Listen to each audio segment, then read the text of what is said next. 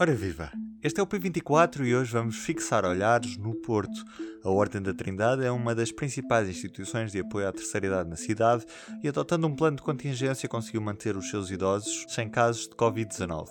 Vamos perceber que práticas foram adotadas para manter as unidades da Ordem seguras com o diretor-geral da instituição, Francisco Miranda Duarte. A Ordem da Trindade é uma instituição que foi constituída há 265 anos e, portanto, tem uma obra muito grande na cidade do Porto, na área assistencial, é? com um grande foco na área da saúde, uh, na medida em que tem o hospital, tem unidades de cuidados continuados, tem lar de idosos, e, e, portanto teve uma presença muito, muito significativa na, na, teve e tem uma presença muito significativa na, na, cidade do Porto. Entretanto, estamos a viver num clima excepcional de pandemia, por isso gostava de saber que práticas de contingência é que vocês têm adotado nos vossos lares e unidades de cuidados continuados para proteger o, os utentes e os colaboradores. Nós desde fevereiro tornou claro que isto era um tema muito sério e, e que particularmente era, era especialmente importante para, para os idosos. É? Eu estava a ver a, à data de hoje a taxa de, de letalidade nos pacientes infectados com mais de 80 anos em Portugal é de 21% nos homens e 13% nas mulheres. É? Ora, a população que nós temos na Trindade tem 83 anos de idade média, não é? São 57 residentes em cuidados continuados e na estrutura residencial para idosos que em média têm 83 anos. E por isso era preciso ter uma preocupação realmente muito grande com estas pessoas.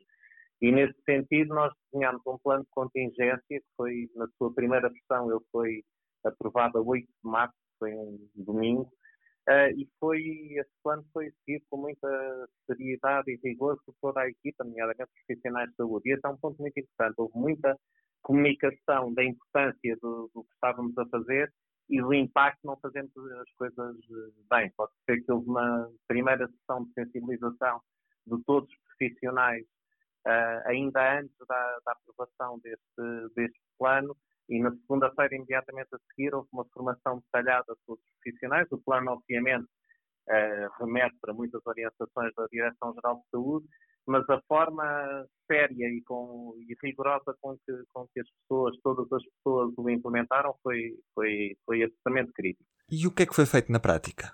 Em primeiro lugar, obviamente, a suspensão das visitas e a limitação dos contactos com, com, com a comunidade, o controle diário dos profissionais, portanto, a vigilância de um conjunto de sintomas, febre, tosse e outros sintomas, portanto, toda a gente que entra na ordem para prestar serviço na unidade tem este controle sistemático, a criação dos famosos horários em espelho, em que as pessoas trabalham uh, durante sete dias uh, consecutivamente e, são, e, rodam depois a equipa com, com, com, outra equipa que trabalha esses sete dias, um, que implica, obviamente, um sacrifício pessoal muito grande para as pessoas que estão neste horário, mas minimiza uh, o cruzamento dos profissionais e, por isso, também a, a possibilidade de, de, contaminar, contaminar as unidades de cuidados continuados. Este horário, já agora, queria agradecer a uma série de instituições que nos têm ajudado, porque não só forneceram gratuitamente e graciosamente equipamento de proteção individual, mas também houve organizações que nos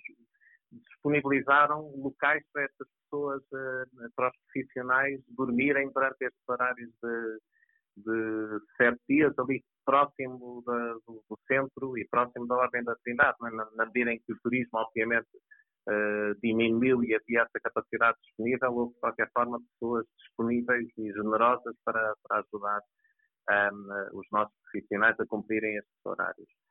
Um, ehm, estas foram, foram as medidas principais que, que, fizemos. Fizemos um controle muito grande de restrição de, de entrada de todos os fornecedores, um reforço também da medida, das medidas de higienização uh, do, dos espaços uh, e também nas atividades que são desenvolvidas internamente, as atividades de reabilitação, de animação cultural, as próprias refeições que implicam tipicamente juntar muitos utentes no refeitório, ou na sala de atividades, ou no ginásio, também houve uma, uma reformulação dos horários para minimizar a coexistência dos idosos nesse, nesse espaço.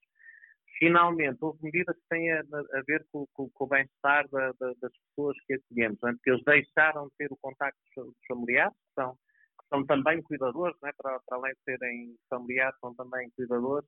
Portanto, houve uma série de, de medidas, desde logo a possibilitarmos as videochamadas uh, para as pessoas que têm esse acesso via um, internet com os familiares, isso aconteceu, e houve mais uma série de atividades no âmbito da animação sociocultural para, para que, que os dias que agora são mais difíceis de passar, não é? uma vez que estão à visita dos familiares, se passassem, passassem bem.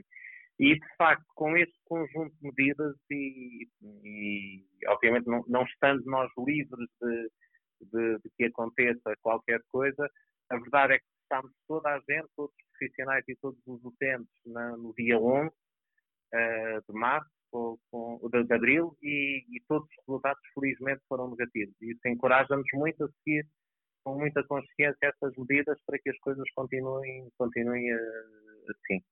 Portanto, eu resumindo, de que é muito, muito importante haver um plano, não é? Um plano que, que dava segurança a toda a gente, não é? Do que nós tínhamos que fazer, os protocolos estavam definidos e comunicámos muito com as pessoas nesse, nesse sentido.